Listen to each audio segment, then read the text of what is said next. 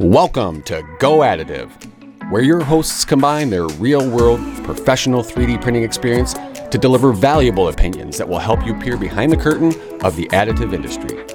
And now, GoEngineer's Own, Tyler Reed and Tate Brown.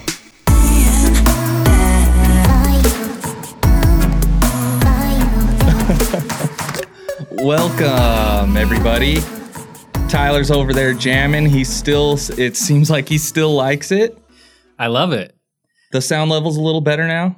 You yeah, feel like? yeah, and I like how it uh, is drawn out. Okay.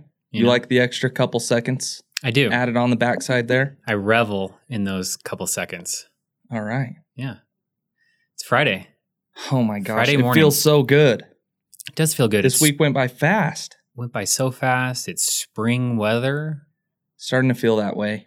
Oh, nice. Yeah, it actually did snow yesterday. Yeah. But it melted fast. Yeah. I'll tell you what, what doesn't make it feel like spring is having your furnace go out. Oh, Yeah, mine started acting up the other day. well, I do not envy you at all.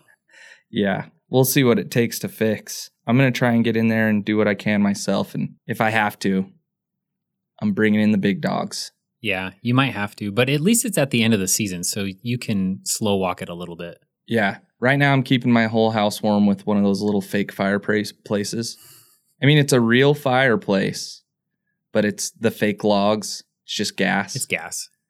and it works. Yeah. It's keeping the main level warm. Uh, luckily, all the rooms are upstairs, and you're really only there to sleep. So, yeah, it's uh, it's fun, fun stuff. Anyway, the joys of being a homeowner No doubt. or managing a bank-owned home. No doubt. I've had two, uh, three cups of coffee this morning, and I actually took a donut. Normally, I don't partake in the donuts when they come in, and uh, I decided, you know what, I will do it. We we have one listener who is our biggest critic, and he's also the person who brings in the donuts, and you know. I just felt like I'd throw him a bone and I would take one of his donuts today. I'm just feeling generous. That was nice of you. I know. You're gonna I- ga- you're gonna gain ten pounds now. uh oh. Well, uh, there there's a ton that went on this week, and I think you kind of got to eat your words a little bit on one of the You one of the so? topics. You I- think so? I, don't know. I've been I've been you know again I don't partake in this uh, this stock yeah. buying and selling and stuff. I, it- it's super popular, right? Everybody's doing it, but um, we have a particular interest in these printing companies, and it seems like everything came back. E- everything was crashing. Everybody was burning down. Particularly one that you called out. Yeah, yeah. Yeah, last week I was a little harsh, I think, on the Nano Dimension uh, organization. And I was I think I was harsh in the sense that I singled them out, which was kind of unfair because the last couple weeks, you know, 3D printing stocks and actually the broader market in general has uh, you know, had some rough times. So it was a little bit unfair to single out Nano Dimension. I still you know, I still feel about I You're have- I have- apprehensive about apo- You're not going to offer a public apology. I have feelings about the technology and the organization itself, but it was unfair for me to just single them out, specifically last week, I think. Okay. Because even GameStop's on the way back up. Yeah, So I know. It's like we started this podcast with absolutely zero intention to ever talk about the stock market and investments, but the reality has a way of imposing itself on us. And the fact of the matter is, 2020 has been the in circumstances within 2020, you know, with the availability of commission free trading and the stock market taking a dip back in March and April, presenting you know what would be perceived as bargains on individual stock purchases. It's just 2020 was the year of the retail investor and like the layman uh, becoming involved in the stock market. And 2020 was the return of 3D printing to the forefront of people's attention, right? And those two uh, facts coming together means that if you're talking about 3D printing in today's environment, you almost have to talk about the organizations, the companies, the investments, the the consolidation, the mergers and acquisitions and things like that. You pretty much have to. Like we were talking about earlier this week, March 11th was the one year milestone from uh, COVID 19 being officially announced as a pandemic, right? Yeah. And I think it's hard to ignore the impact that COVID 19 has had on 3D printing. What are you typing over there? Um, I'm trying to get my notepad. I'm going to see if our uh, uh, lovely assistant will bring me uh, my notepad. There's a couple things I'm I'm going to blank on, and Okay. I really want to make sure we get to all of them Okay. in the news. yeah. Bring up our little brainstorming session. Yeah. All right. Well, I'll talk a little bit about some of the changes over the last year. I mean, I think early in an earlier podcast we had talked about, you know, in more detail the reemergence of 3D printing into uh, you know people's attention because of COVID 19 and discussions about supply chain resilience and the ability for organizations to retool assembly lines and and make quick responsive actions uh, be enabled by 3D printing. And I acknowledged the fact that it reminded me of kind of 2013, 2014. But there is one major difference that I've been thinking about this past week, and that is in 2013 and 2014, there was a lot of pressure from investors, from the market, placed on 3D printing OEMs, but it was almost all of the pressure was geared towards bringing 3D printing to the consumer. It was all consumer oriented. And the difference between then and now is that the pressure is really for the professional applications to really start uh, being embraced and professional adoption, which I think is a healthier pressure because it is a more realistic pressure.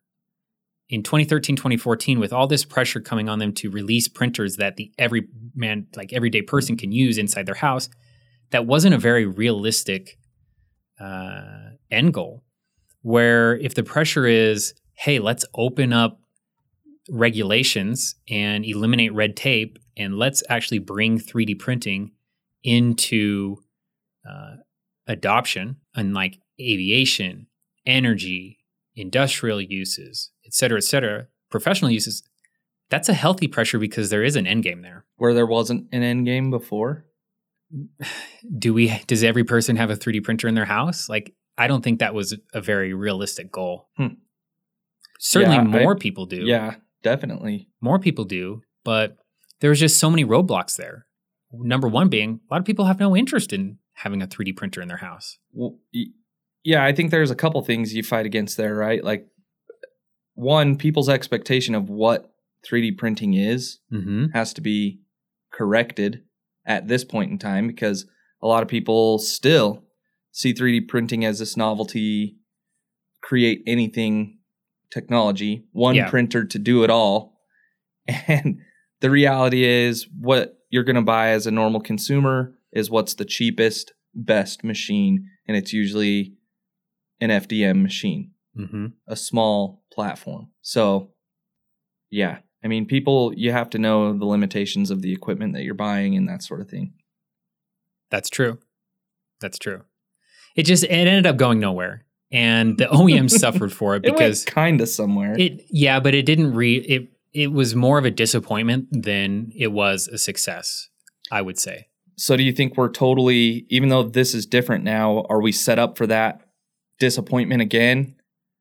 I'm not going to play Nostradamus. Like I don't know where the future is going to take us, but I will say that I have less apprehension than I did in years past because I think that the pressures and the asks, like what the market is asking of these OEMs, is more in line with what they want to achieve and what they're capable of achieving. But it's going to take some work to get there. Some of it is technologically, uh, you know, technology advancements. Some of it is regulatory advancements, which is something that we've been, you and I have been learning a lot lately, right? Yeah. Kind of red tape in aviation and Particularly with metals. I guess with polymers as well, but Well, it's really it is really connected to metals because it's all about end use applications, using the printed parts as printed or with some post processing. But we're not talking about prototyping applications. our assistant's the absolute best. Oh wow. My you notebook were just actually got slid under the door. you were actually not making that up. No. I thought you were. All right, No. go grab your notebook. We do have an assistant here. Hold on. All right, so now I got to fill time while he walks across the room and goes and grabs that notebook that just somehow magically slid itself underneath the door. I didn't want to get up. so when you were taking notes, you were actually writing them down, huh? Yeah. Physically Wow. on a notepad, old school. I, I actually do usually take them in my uh, laptop, but for whatever reason, I just Yeah. felt like putting the pen to the pad. I do take important notes um, on pen and paper because my retention, my memory is better. Almost never do I go back and re- reference notes at all. Mm-hmm. and I'm less likely to reference pen and paper notes than I am uh, type notes. But the fact that I'm writing it out, handwriting, does help my memory. It didn't work for me because I wouldn't have had to ask for the notebook. But Yeah. uh, yeah, that our assistant just came through in the clutch. Do you ever feel like you're losing your handwriting skills? I do. I feel like it's gotten worse over the years, but it's still legible.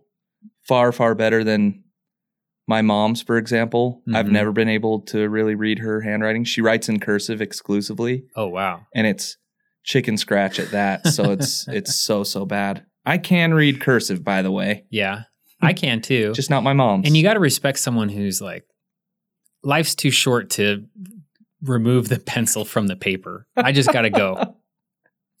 so sorry to be such a distraction. Let's get back on track. So yeah, we're off to a rocky start here. Come on. let's let's quicken the pace here. So you've you've apologized to Nano because everybody was kind of going through the same thing, Yeah. right? And then now we're moving towards So we can check that one off the list. yeah, checked, done. My- my boom. con- I my can conscience is physically check it here. Yeah, my conscience is clear. Okay, all right.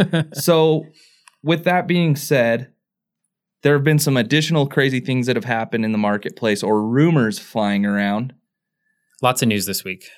that Where do, where do you want to start? well, since we're on the track of apologies and you getting things wrong or Okay. hating things, right. I'm, I'm seeing a theme here. Yeah, yeah. I want to talk about the rumor that we heard yesterday. You sent me a link to this. You want to start with that? I I think it's a great a great topic. Okay. You want you want that to be more meaty? You want to put that in the middle of the show? Yeah, let's let's talk about uh Oh, a teaser. Such Yeah. a tease. yeah, let's talk about the the news about uh DM, you know, going to bat and trying to purchase SLM. Okay. Let's let's talk about that. I think it's kind of interesting. Well, give her a go. I'm right. listening. Well, there was news this week that DM, Desktop Metal, and SLM were in discussions for a acquisition. Desktop Metal pursuing SLM in an all stock deal for something in the neighborhood of seven hundred million dollars, and uh, it fell through. And part of why it fell through is probably related to what we were just talking about. You know, the whole industry uh, started to you know, the stock prices have been kind of on a roller coaster and they've been going up, up, up, up, up, and they crashed a little bit.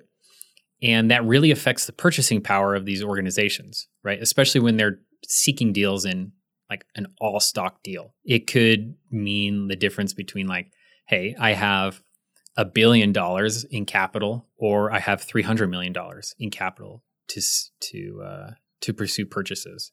So it sounds like that fell apart, but I thought it was kind of revealing. You know, what are they going for? Like, you know, Desktop Metal, they have this cash, they have these assets that, and they can use them at their discretion.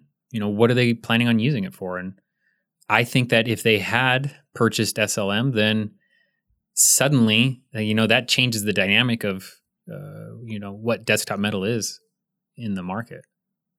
And how does that? I mean, other than stocks, the stonks, how how can this affect our listeners? Well, it depends on your background. Truly, it does. Um, and, and it probably requires some knowledge about who each of these companies are. You know, Desktop Metal is a Massachusetts based company that has been pioneering really some novel metal technologies. One of them is was the topic of uh, last week's podcast, and they have yet to really breach into the market. Let's say, and SLM is a German-based company, very well known in the industry, long track record of successes, long track record of successful customers, and using a technology, laser powder bed fusion, that is very well entrenched in industry right now. It's the leading metal additive technology. It's the one that's closest to, you know, whatever we could call mass adoption. It's the one that's best poised to, uh, you know, be on airplanes and trains and and uh, automobiles. Let's say. so if you can use, you know, your stock to purchase SLM as an organization, then suddenly Desktop Metal is a huge player in the additive industry. They're looking to buy their clout with stonks. Yeah, you could say that. You could say that. Customer base. That's the way I'm seeing it. Like You know. that's as simply as I can put it. well, Could be wrong. it broadens their portfolio. You know, if if they were to bring that on, la- having laser powder bed fusion at your disposal is huge. It broadens your potential applications significantly. It brings in a cus- an established customer base, Revenue. but it didn't follow through. So you know, maybe maybe it still happens. We don't know, but it gives you a peek into what they're trying to do: Which is become a behemoth in the additive industry. okay. With They've made a lot of acquisitions, in other words, which their signals their trajectory. Well, for sure they they made one EnvisionTEC. Yep. And they're pursuing more. I think that's one key takeaway. All right. All right, so that's news item number one. I thought it was interesting, and and that's a, probably a developing story. I, I won't be surprised if we hear about an actual uh, acquisition from Desktop Metal here shortly. And I'm kind of waiting for the Nano Dimension acquisitions too. They keep talking about how they're looking at companies to acquire, but I'm not really sure who they're going to acquire. So I'm uh, waiting to see how they choose to use that 650 million dollars they have in the bank. Absolutely. We need to make these like news minutes, nuggets. Sometimes news doesn't fit in a minute. Well, when you're talking about it, I'm just kidding. Let's talk about the rumor. no. We don't want to get into that yet. We're still teasing it. Okay, what do I have something else- less serious to talk about. Okay, let's do that. So, uh, a guy that I used to work with, it brilliant man, um, someone I looked Oh, up to yes, a lot. yes, yes. Yes. He has developed. You know, we talked a little bit about COVID and how this last year Uh-huh, has been. Yeah. During this time period, he has created what is called microclimate, and these Wait, just stop. Like if you're listening and you're in front of a computer, stop and Google this, right? Absolutely hundred percent. You need to see what we're talking about. You have to see it to believe it. it's beautiful. It's engineering at its finest. And I, I actually, I've known about it for a while. You know, we follow each other on LinkedIn, and I've Yeah, yeah. I've seen him kind of go through the development process, and I'm like, oh, right on. You know, perfect timing. As long as you get this developed fast enough, this is a great thing. And you know, I was thinking it was kind of like small potatoes, no big deal. And then on this pretty influential Instagram account that I follow that's just I think it's called this is it's the dumbest name, but it's called Moist Buddha. And it's one of those accounts that everybody follows. Uh, if you don't, just give it a look. But they posted the funniest meme, and I'm pretty sure it's this guy's mom and dad wearing these microclimate masks. These are de- designed to replace like your standard face mask. It's a full helmet It's a spaceman helmet Yeah. that's been shrunken a little so that it's not this ginormous thing, but it's still a little shocking. It's sort of like a, uh, you know, like it's a space helmet out of the expanse, or it's like a Daft Punk helmet without the LED lights. Yeah. So, and it's funny you say that because in this Instagram post, the caption was because his parents are older. Yeah. The the caption was daft retirement, Yeah. And I just like died laughing. I was like, that is so rad. And we opened up a discussion about it a little bit, and you said you'd wear one, I absolutely would wear one. and I don't think I don't think you would. I 100% would wear one. I'd wear it to the on store. a plane? I'd wear it to the plane on the plane. A plane makes sense to me. You're packed into this tiny little zone. I'd wear it here at work. no, you wouldn't. Yes, I would. No, you wouldn't. for sure I would. You'd get But- teased off the face of the planet if you wore. No. You wouldn't. Haters. They're just jealous. I would wear it to Home Depot. I'd wear it to Target. I'd wear it everywhere because I don't. I mean, no one really likes to wear the masks, right? Right. And in a world where no one, everyone's doing something they don't really want to do, if they see you and you have a full mask and they can see your mouth, they can see you breathing easily, It's not fogging they're the gonna, glass. they're not gonna, they're not gonna make fun of you. They're gonna be jealous. What about when you sneeze? Well, just don't sneeze. Have you seen Rocket Man? Yeah, I've seen Rocket Man. but what happens when you sneeze in your mask? It sh- it leaves evidence. Uh, I guess. At least you can see visual evidence with the microclimate. I've had to throw away one mask because as soon as it That's just- became I don't wet, hear. you could see it. Anyway, Tyler, how close are you actually to purchasing one of these? I'm not close at all because I'm so cheap. How much are they? They're three hundred dollars, which I've been kind of shopping for the masks for our laser powder bed fusion system, Mm-hmm. the 3M PAPR masks, Mhm. and they're like a thousand dollars, twelve hundred dollars, and this is really similar to it, but even more streamlined. So I thought, yeah, a thousand dollars would be reasonable, but they're like three hundred dollars. So if it It's an all-in-one unit. It doesn't have a backpack or like anything you need to clip onto your belt loop. Like it, I, I think it just has some it active filtering. okay, I will tell you if What's a price point you'd buy it at? I actually would buy it for three hundred dollars, but at the beginning of a pandemic, not at the end of a pandemic. Hmm.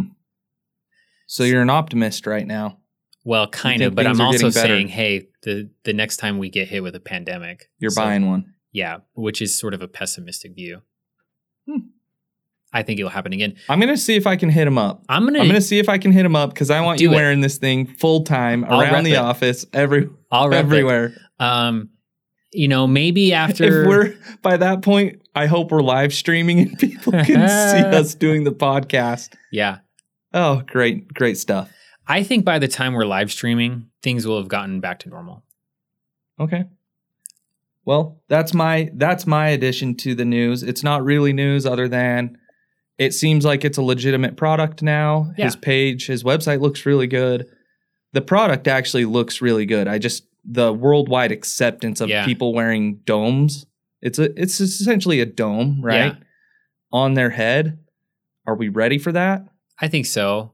I, you know, maybe if you have like in your dome some soil and some plants growing in it, that's the point where I would start to be like, eh, you know, that's that's a little too much.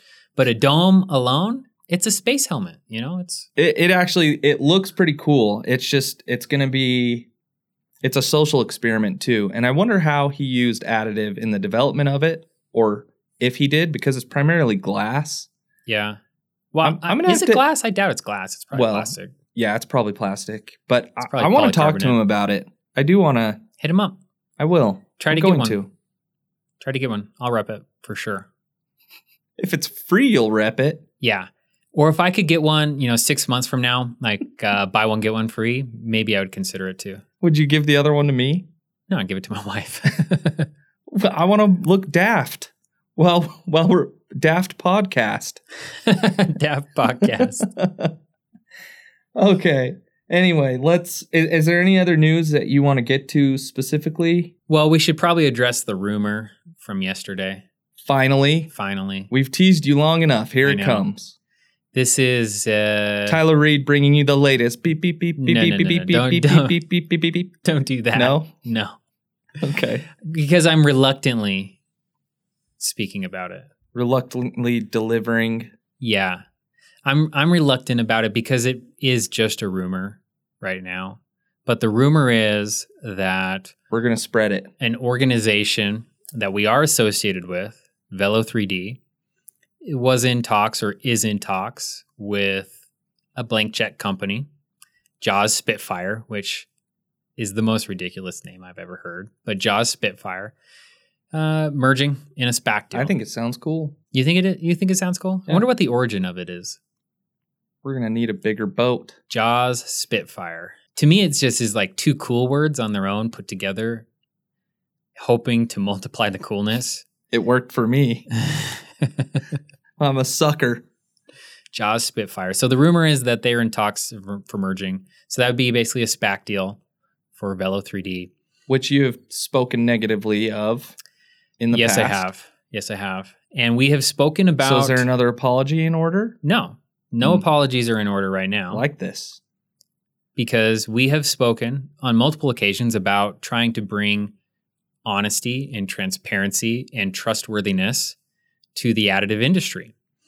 And I think this is a Put some respect on that name. yeah, it's a perfect uh, point in time for us to stick to that, right? Yeah. And just speak about reality as we see it and be honest with the fact that, like, I'm f- kind of fundamentally against the SPAC idea.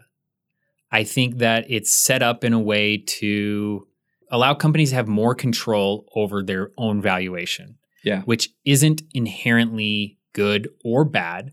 But I don't think that, and I think the SEC is agreeing with me, it hasn't worked out in investors' favor all the time.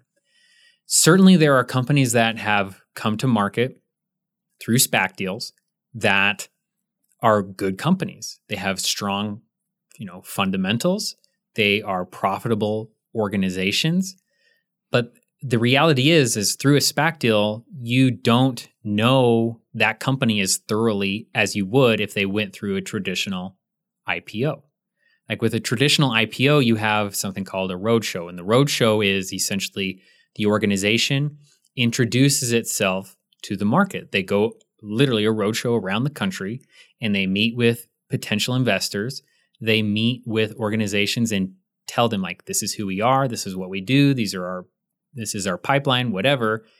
And collectively, they come up with a valuation, an initial um, price offering, or a stock or a target stock price. And there's more transparency. What uh, now, the downside to that is with a traditional IPO, there's always been this asymmetric access to purchasing a equity in the company at a discount for institutional investors. Like you would always have let's say an IPO price is $30 per stock. Institutional investors, so big hedge funds and investment banking and whatnot, they might buy that, have access to buy that stock at $15. So right away, they are poised to make a lot of money. And it it's unfair to the retail investor. So a SPAC is good in the sense that it gives a more even playing field to retail investors, but where it's not good is that it allows the company or the organization that is going public to do it in a way that is you know less revealing to the fundamental health of their company so it's not inherently good or bad but i do think that companies are you know being allowed to sidestep sidestep some of that and it's happened in the past it didn't work out very well it became regulated and i think that we'll start to see regulations in our space too it's not only happening in 3D printing. Yeah, that's what I was gonna say. Not to mention, It's happening everywhere.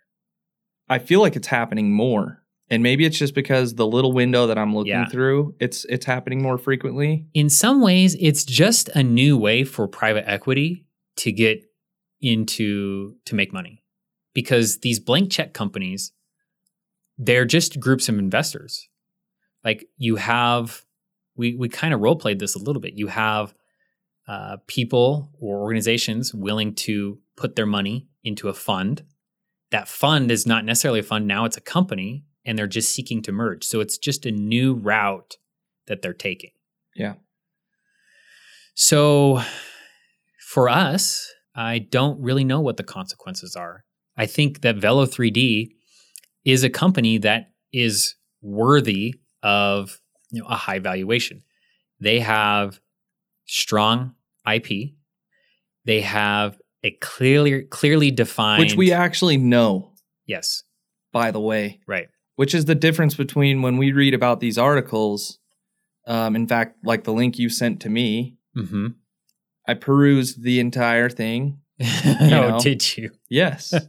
and uh, they linked your video they did with with your interview with Benny Buller and they linked it to us which no offense to us but tells you how little these uh reporters are willing to go off of you know i think that video had like three four hundred views which it's very specific information that that you know 400 people are interested in but it's it's not you know a four Yeah. million hit video. So this guy who wrote the article is clearly speculating and reasonably so like you know us having some background information but it's just clear to us how little people are willing to go off of. So keep in mind this is these are rumors. Yeah. It's this isn't gospel. This is just you know what right we're, we're we're trying to give you some background knowledge and we happen to know a little bit more about velo because of our relationship with them Yeah, and I, and I do want to go into that a little bit, but I think this proves my point in that let's say uh, you have a theoretical value of $100 million, right? Through a SPAC, that valuation is determined as an agreement between the blank check company and the company that is going to go public. It's essentially a two party negotiation. And then it may grow once people catch wind of it and they start buying the stock prior to the merger you can start to you can already buy stock in uh, jaws spitfire you can buy stock in a1 which is the Markforged company like you can buy stock and that kind of gives a signal and some influence but for the most part is it a1 or just one? Well the ticker is a1 Oh, okay the ticker is a1 creative A1. Yeah, yeah. So, yeah, it's it's just a different way of going to market that is it's easier to sweep some stuff under the rug yeah. that's the way i see it there is an optimistic and viewpoint project and there's a pessimistic IP. viewpoint. Yeah. So the optimistic viewpoint is it allows, you know, retail investors more access. It's a Yeah. more democratizing uh, method of going public. So if you're an advocate, that would be your argument, I think. If you are a pessimist about it, then you would say it it opens the door to more risk for all of the investors. But with Velo, you know, although I may dislike the whole SPAC idea, I do think that companies are allowed to take advantage of the current climate. And the current climate is like a lot of people want to participate in SPACs. You know, SPAC investing is becoming a thing that's bigger than 3D printing. Like I bet I guarantee you there's more content being put out into social media and YouTube and whatever of talking SPAC discussion. You know, what SPACs are being uh, formed, who's on the board, how much money do they have, who are they going to buy? That's a much bigger uh, topic of discussion than our little niche of 3D printing. So Yeah. it's interesting, and I understand like if companies are allowed to do it, which they currently are, there is incentive for them to do it. That's the truth. I do think that, you know, a year from now, maybe that is different. But Velo 3D is a great company. They're a great organization. They have uh, so much talent and expertise. And I'm more than willing to talk about them as a company, yeah which we will yeah at some point. their aes are intimidating Are they? to me they're they're 10x what i am 20x like you you, you know i know how you think of yourself Oh, wow. Yeah. Okay. Yeah. Yeah. yeah. i'm just kidding No. no no no i'm i'm not trying to be humble like literally they are the most clever, intelligent guys. Uh, they really know what they're talking about. When we've been on our calls with them, and we're Yeah. we are still drinking from a fire hose in terms of trying to learn Right. about everything with the technology. Right. and you can fire off any question and so far any of their three a's i think that i've had the opportunity to interact with can answer any one Yeah. of the questions Their whole organization is just full of very sharp, uh, well-educated, well, you know, highly experienced people. But it does touch on the fact that Velo 3D and their product is targeted towards a persona that's completely different than most of the uh, companies that we're talking about in terms of SPAC deals. Yeah. Like Markforged, Desktop Metal, they are more, they're not consumer oriented. Markforged is on some level, Desktop Metal, not so much, but they are focused on like mid range professional solutions. So products that are 50K to $250,000, right? And that's a little bit more approachable. And they're using technologies that, and they're hitting applications that are a little bit more approachable. Velo 3D's value proposition is entirely different. And their solution is a seven figure solution, you know, it's in the low millions. And they're targeting serial production. And the conversations and the customer profile for that type of solution is so different. And i think that will complicate the discussion about what is the company worth and what's their future? Because there are there are regulatory roadblocks in place there is a reason why even though laser powder bed fusion has been used extensively in research and prototyping and proof of concept printing, there's a reason why it hasn't really been embraced by industry. And some of that, a large part of that is regulatory. Those barriers will be broken soon. And Velo is uniquely placed to take advantage of those regulations uh, being not eliminated, but worked around. Like you're working within the regulation to make it usable. So a good example would be um, understanding the material properties. Right for someone to use it in aviation, you have to fully understand the material properties. And if you can't, and if you can't prove a part does or performs a certain way, you can't use the part. That's a regulatory issue. There's a reason why it exists and it, it is for safety. The market or the the additive industry hasn't been able to go get past that for reasons. Like for reasons. But that's that's going to change soon. all right i think we've done it What's that? we we took up way too much time talking about news All right. It's good you news. seem you seem depressed that we have to talk about what we the- came to talk the about topic of the day. I'm not depressed. No, I think it's a great topic. you seem sad I'm not sad. Stop imposing your sadness on me. I, I'm not sad. I'm well. I'm sad for the listeners because we've spent the entire podcast talking about news, which you may or may not be interested in. How far are we into it? Well, what time did we start? I don't know. I think we're we're we've only got 20 minutes, really, if we're trying to stick to our goal. All right. Well, let's jump into it. See, you seem you seem sad about this. We've been talking for 40 minutes. I haven't been. Whoa.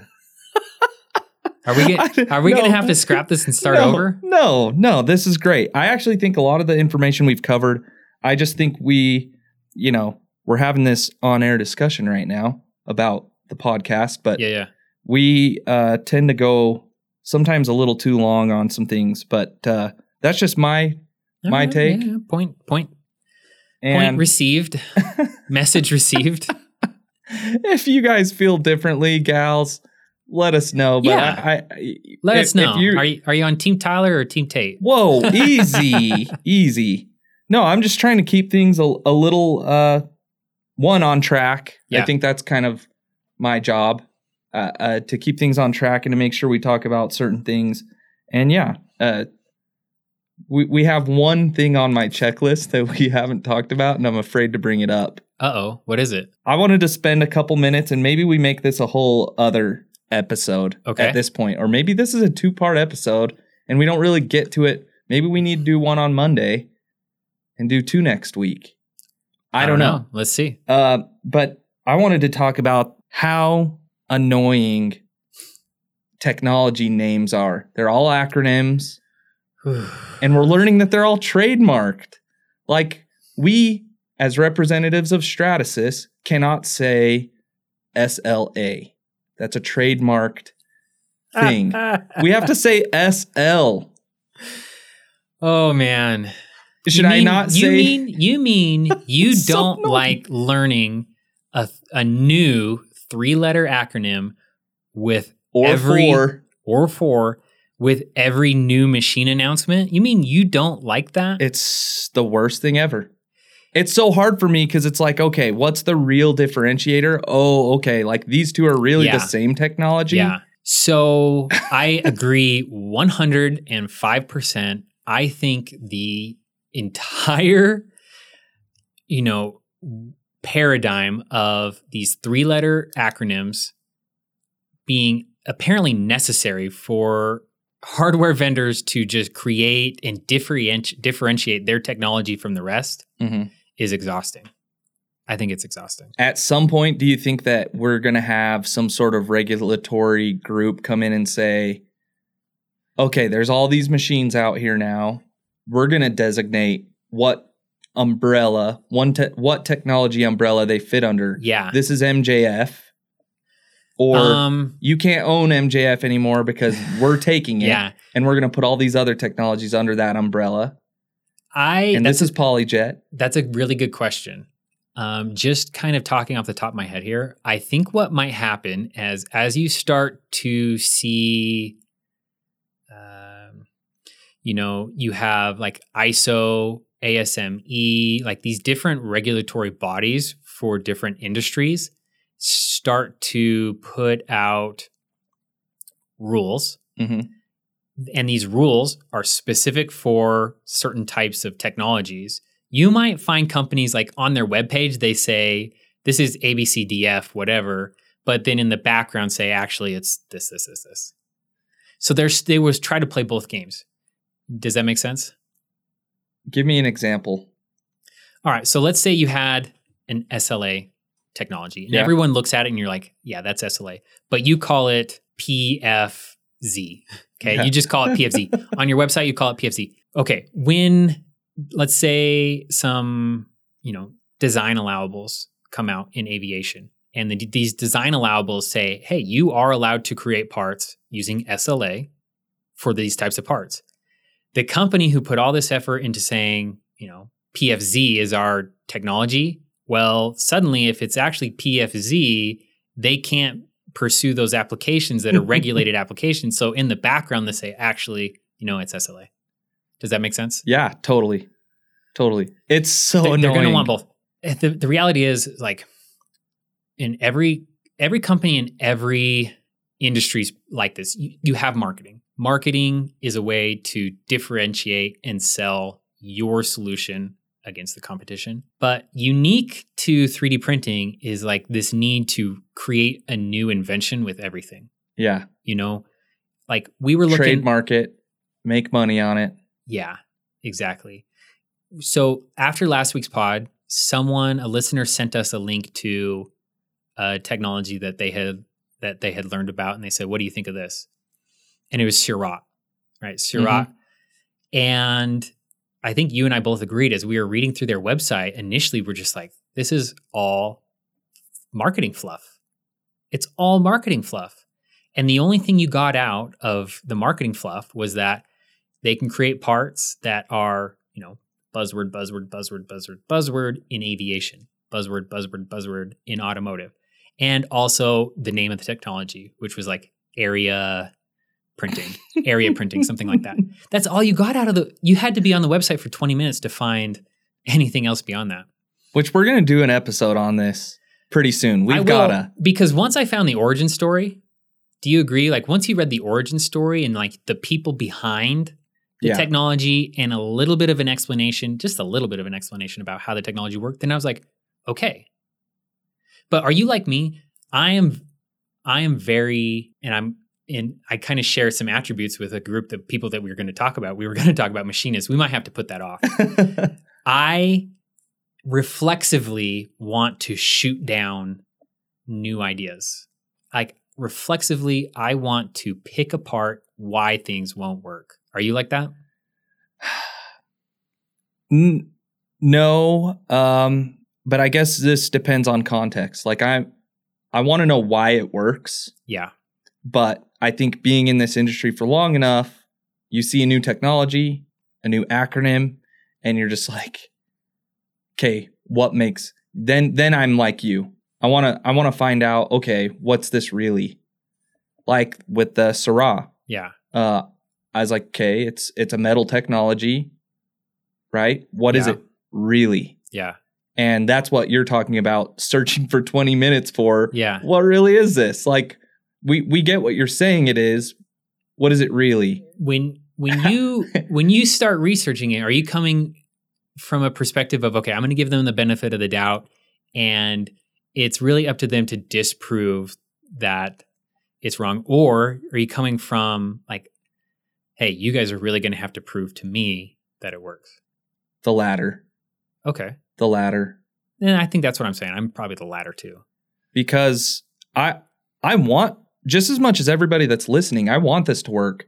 Um, it's funny because we have an AE on the SolidWorks side that really loves printing. He's a fidgeter, he's a maker, he's like his desk's always a mess. He's the Einstein of the group, and Yeah. like he comes to me and he's like, "Dude, did you know these?" Because we told you in a future or a, a past episode that we got these Method X's, Yeah. and he's like, "Did you know that we can print metal?" And I was like, "You saw the Ultrafuse stuff, huh?" Mhm. And he's like, "Oh yeah, it's gonna be this, this, that." He was so enthusiastic about it, and I'm just like, "Hate to crush your dreams, dude, but you know, I don't think it's necessarily gonna work like you think it's gonna work." Yeah. He's an optimist. I think he is on the opposite end of the spectrum of me for sure. I'm I've become an old jaded Geezer. yeah, Yeah. the old geezer. and no, I but the the reality is is I do want everything to work. I fundamentally want the technology to be able to fulfill everyone's wildest dreams, but that's not how the world works. Was waiting for the butt. Uh, yeah, it it's getting there. I think that something to keep in mind is just things aren't working. Although they they seem to have accelerated lately, and I don't know if Yeah. it's this influx of investor money or what, but things are cooking. Things are cooking, but they're not like what everyone thinks. When a new technology rolls out, it solves one, maybe two small issues. It's not at this point in time, nothing like totally revolutionary has happened. Although every machine is better than the last. Yeah. It's you know, it's just how you set expectations. If you set expectations of we're going to make incremental progress every month, every quarter, every year, we're going to get a little bit better, you know. That's great because in reality that's how progress typically works, right? I think where I become jaded is you don't they typically we don't see companies leading with that they see companies coming out and saying, hey, you know, we're going to come out, we're going to change the world. We're going to change the world of manufacturing. We're going to change how everyone does everything. We're gonna You know, manufacture the impossible. exactly. You know, we're just entering this space, but we're going to be able to do things that people have devoted their lifetimes to for decades and decades. Hundreds and thousands of people, you know, optimizing things. And we're going to come in, we're going to be better than them from day one. In five years, we're gonna make 10x what their re- current revenue is. Yeah. And that turns me off. And it just, like at first, it's sort of a novelty, but you hear it over and over and over, it gets old.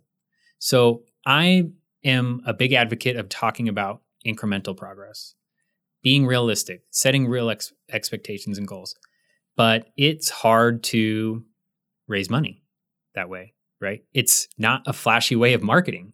So I get that as well. And in some ways, the marketing and the and bringing in investment and things like that, that's how you unlock the capabilities to achieve your goals, right? Mm-hmm. So I I try to understand that, but there's just there's probably better ways to approach it. Yeah. It's so hard now. It's just you have everybody's doing it. Mhm. You're you're left behind if you don't. yeah. I was watching a show the other day and I don't know why, but I I put on Meat Eater. Oh yeah. It's it's a show on Netflix. You know, I don't hunt at all, but I'm like, let's let's let's check this out. Let's see. Okay. The guy's super respectful. He's really nice. They do this hunt where they're hunting with traditional bows, and I can understand how crazy hard that is, right? Their game has to be so much closer to them, and then the muzzleloader, uh, which is a rifle of sorts. Don't kill me if I'm wrong here, uh, but it's it's a less accurate rifle. It's old school technology. You you've seen them in the Civil War movies. You know they're they're jamming the the musket ball down down the barrel. And uh, anyway, it's they've come a long way since then, but it's far better than a bow. Is my point. Yeah. And when the muzzleloader uh, day, the opening opening day for muzzleloader happens is like two days after they start hunting with bows. So they could switch if they want to. Yeah. The purists don't. They Uh-huh. keep trying to get their their animal with a bow. Well, that's what it reminds me of, right? Because all these hunters now are switching over to muzzleloaders and they're getting their game. While these poor bow guys, they're still struggling in the in the background. And you can stay purist for as long as you want, but you may not you go you may go home after a week empty-handed.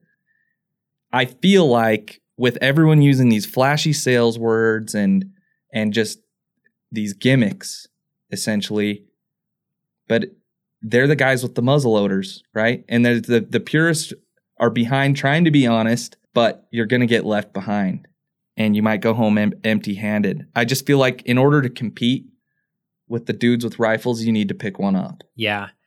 Yeah. I agree. I agree. It's just this is a weird. muzzleloader considered a rifle I don't think so.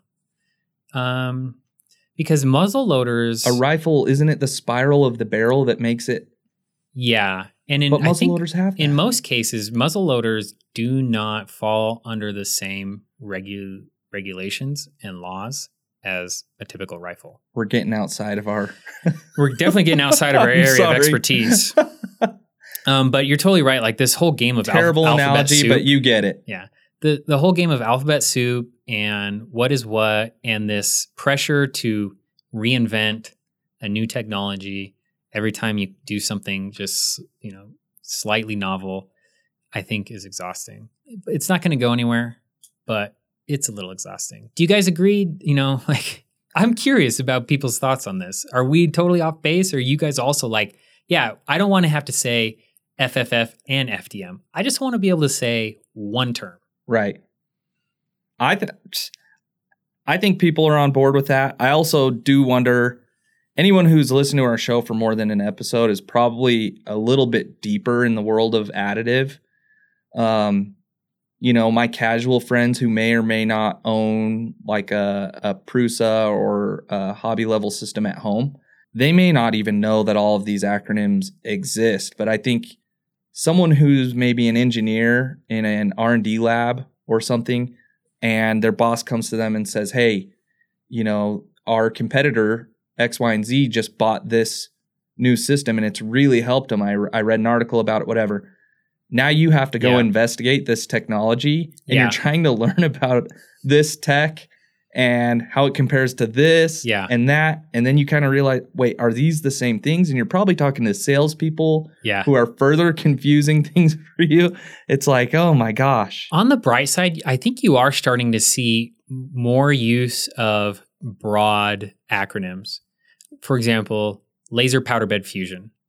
Laser powder bed fusion is becoming more and more used, whereas previously you would say, you'd be more specific. You'd say SLS, DMLS, SLM, EBM. Like all of those are different from each other, but fundamentally they all share some attributes and so it's much easier to dis- just discuss discuss it in laser powder bed fusion Yeah. So I think you are starting to see a little bit of that. I would like to see that More. more. I want to see that embraced. Just let's let's create some fundamental groups. Let's do it. Binder jetting, You and me.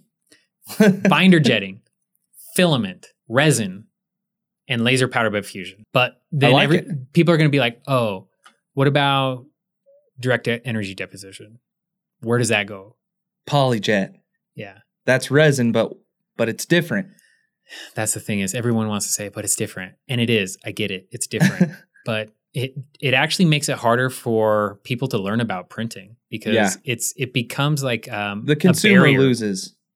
I I think that's true. It just becomes a barrier to entry, and I think all most of our goals is like to democratize and and bring 3D printing into a space where it's more widely known. Yeah. And you may have to give up some ownership of trademarks and things like that for that to actually happen. We'll see if it happens. We will see. This is basically the off-topic episode. So that's what we'll call it. Yeah. Maybe. And our next episode we'll we'll get into our goal.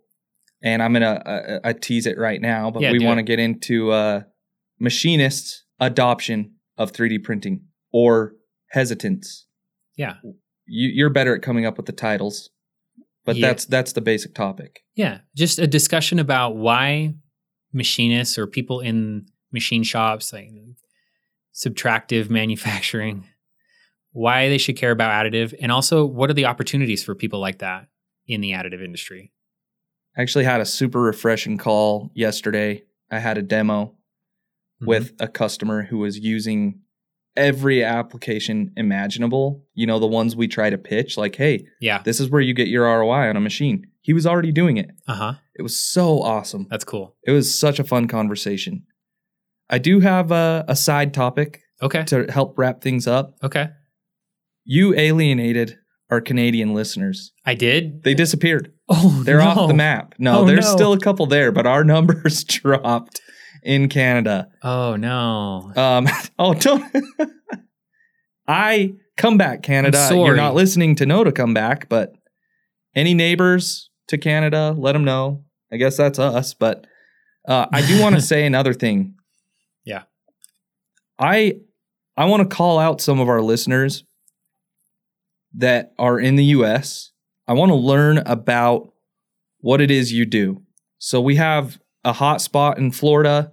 We've got a hot spot in California. That Um, Florida's probably all those nano dimension people lis- listening and just getting angry at me. is it Disney World? You know, I know there's a ton of automation that goes on over there. Like, l- Yeah. let us know what you do. Um, Michigan, huge hot spot for our show, and uh, yeah, I just I, I want to know why these are hot spots. You know, I expected there to be more listeners in like um, Massachusetts and that Yeah. area because that's such a, a huge hot spot for the development of 3D printing. Yep. But I was way off. Missouri's actually coming in as a top spot right now. I don't know why. This, this is just random. Um, but thank you. Thank you for listening and tell us why you're here. Tell us what you do. Tell us why you stayed. Tell us why you left, whichever. Uh, we we want to learn more about our listeners and make sure that we again gear our content more towards towards y'all. And it's fun it's interactive and i think that we'll do we'll implement some things shortly here that will make it more interactive what are you saying? More social medias? you're gonna have to start that instagram account Me? yeah We need to figure out how to link it up business style yeah so that we can both post stuff. yeah We're dragging our feet a little on that because we want to be in this new building.